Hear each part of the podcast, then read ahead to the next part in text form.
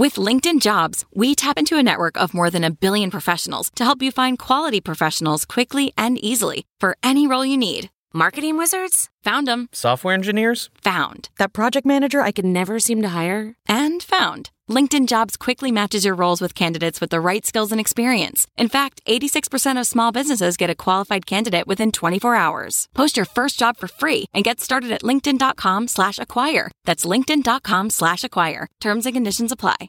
Have you heard you can listen to your favorite news podcasts ad-free?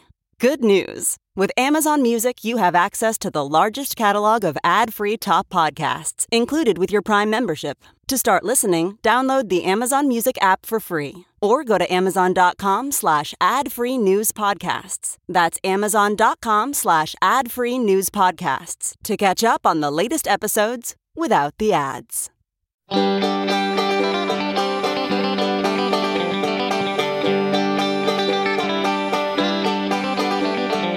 Welcome to the Caixin Sinica Business Brief, brought to you by SupChina. Each week, we bring you a roundup from the world of business in China from Caixin, China's authority on business and financial news, as well as interviews with Caixin Global reporters and editors. I'm Kaiser Kuo from the Sinica Podcast.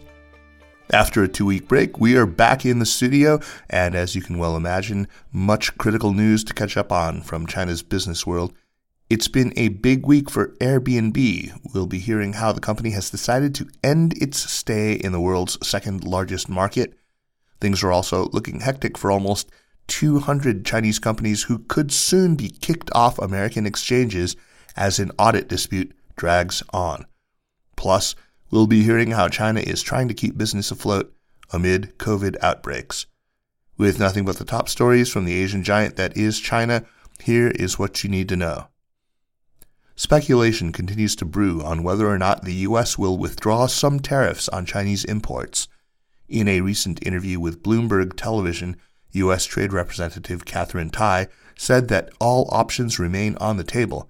As she put it, quote, with respect to the tariffs, our approach, as with everything in this relationship, is to be strategic. Unquote. Tai added, quote, we have to keep our eye on the ball in terms of how to effectively realign the U.S. trade and economic relationship. Unquote. The U.S. trade chief did not offer any timetable for Washington making the decision on the matter. In early May, President Joe Biden said that he was open to dropping some tariffs on Chinese imports in a bid to help control rising consumer prices in the United States. Moving on to some other big Sino US news, close to 200 U.S. listed Chinese companies could be at risk of delisting. That's if the accounting watchdog overseen by the U.S. Securities and Exchange Commission cannot complete audit inspections and investigations into these firms by early November. In a speech last week, Y.J. Fischer, director at the SEC's Office of International Affairs, said that this timetable would give American regulators enough time to determine whether a company complies with its audit requirements by a year end deadline. Companies deemed non compliant could face delisting from U.S. stock exchanges as soon as early 2023 when they file their latest annual report. As Fischer put it, time is running out for resolving audit issues involving China. Big names like Alibaba and Baidu are among the companies caught up in the long running audit dispute between regulators in the world's two biggest economies. Chinese authorities have refused to directly open auditors' books to the American regulators on the grounds of state secret and national security concerns.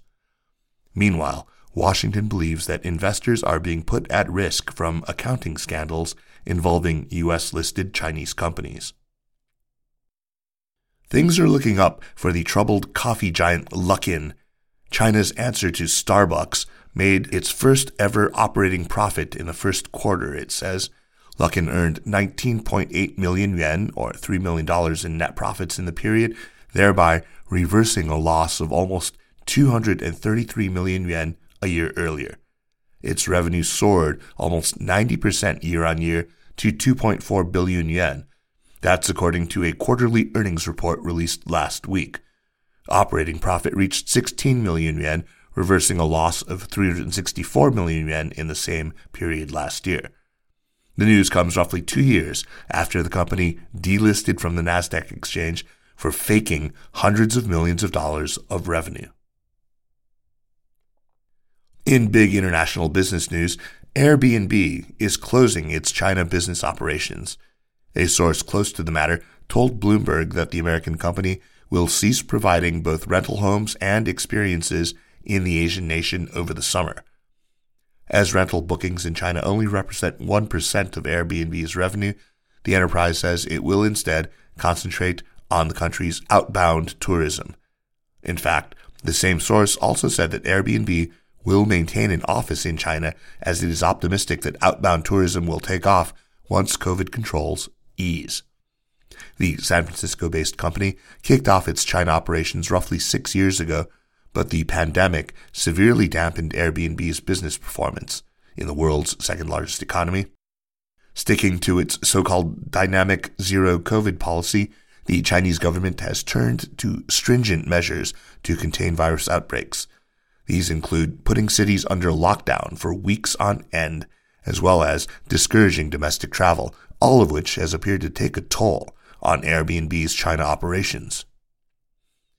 And speaking of the business costs of COVID curbs, there's news on the latest steps taken by the Chinese government to support industries crippled by virus lockdowns. The state has begun to hand out subsidies to airlines and consumers buying durable goods such as cars and electronics. The news comes after more modest stimulus efforts failed to shore up the economy in the face of strict lockdowns that have slowed business activity in many regions to a crawl.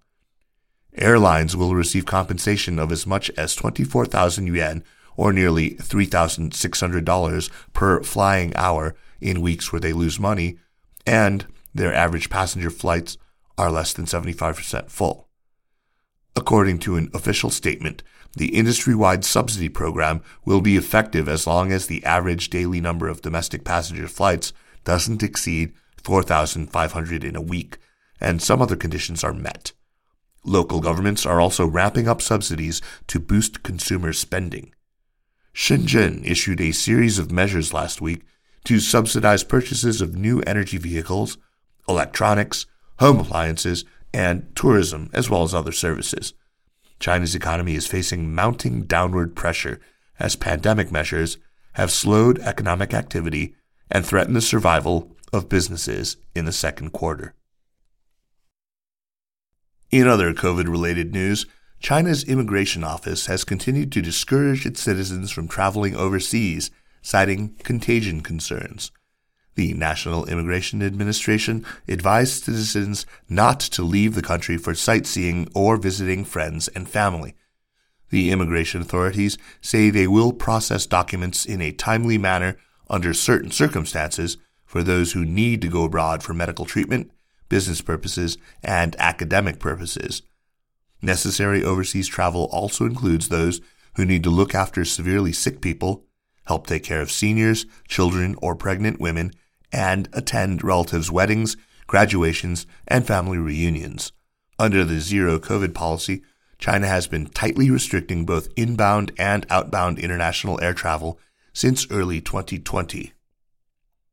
And finally, things got a little hectic in Davos.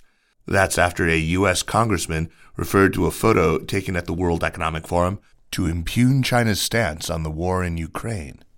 It all started when, during a live streamed interview with CNN, Michael McCaul made a reference to a photo that was taken just as Ukrainian President Volodymyr Zelensky made a televised speech at the annual forum's opening in the Swiss ski resort. McCaul criticized the Chinese delegation for not standing up during an ovation for the Ukrainian president's speech, accusing the delegation of instead walking out of the room. That CNN report promptly went viral. That CNN report promptly went viral. However, by comparing photos, Tsai Caixin later determined that the figures in the photo shown on CNN were actually members of the delegation led by Vietnam's Deputy Prime Minister Le Minh-khai. A person close to the group confirmed their identities to Tsai Caixin. The Vietnamese deputy prime minister did not immediately respond to Tsai Caixin's question on the matter. In the meantime, the Chinese delegation uh, rebutted Michael In the meantime, the Chinese delegation rebutted McCaul's accusation through official media. A source from the Chinese team says that the exact same time that President Zelensky was giving his virtual speech, the Chinese delegation was in a closed door meeting with the International Energy Agency, where the two sides discussed the global energy transition and China's green push. Let's turn now to Caixin Global's podcast producer, Nandini Venkata, whose voice, of course, you know not only from this show, which she co produces, but from China Stories, where we look forward to her readings of Caixin Global pieces each week. Nandini, welcome back. Hi, Kaiser. Thank you for having me back. My pleasure. So, what is your big story for the week? Yeah, so, well, this week I didn't actually pick a real business story. I picked something that's more of a human story. Um, and it's all about how, after roughly two months of a strict lockdown, how Shanghai has started to slowly open up step by step. Um, has come across all these uh, stories of people who are eager to get out of the city. Some of them are people who are just moving on with travel plans that they had um, to suddenly put on hold when, of course, Shanghai went into lockdown for weeks on end. And then there are those who are just eager to reunite with family members after the whole ordeal, or others who are heading to other parts of the country in search of work. Okay, yeah, and it seems like some people have turned to some pretty desperate measures to make it out of Shanghai. Is that the case? Yeah, correct. Um, it does definitely seem like people are going through extraordinary lengths um, to make these journeys. Um, and there's a lot of reasons why it is just so difficult to make the journey. Uh, for one, um, there are virus controls on how many train seats are available. So the competition to get those, which are up for grabs, is, you know, really sky high, so tickets sell out really fast. On top of that, public transport in Shanghai hasn't fully resumed as normal. So this makes it really difficult to reach train stations and airports. And um, Caixin did come across some people who had gone through really extraordinary lengths to reach um, Shanghai's Hongqiao railway station. Uh, among those people was a university student called Pan Ziying. She had been trying to get to her hometown, which is Nanjing.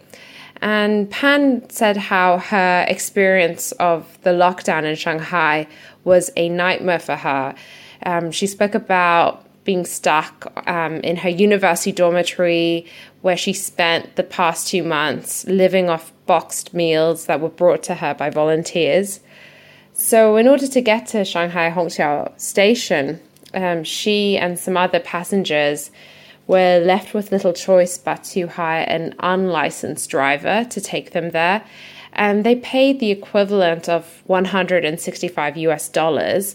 And that is far more than what you would usually pay under normal circumstances.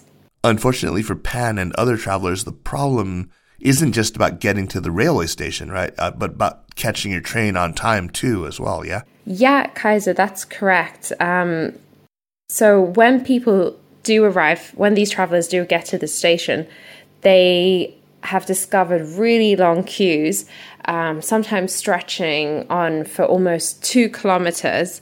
Um, and that's because uh, in order to get into the station, you have to have a recent COVID test result checked.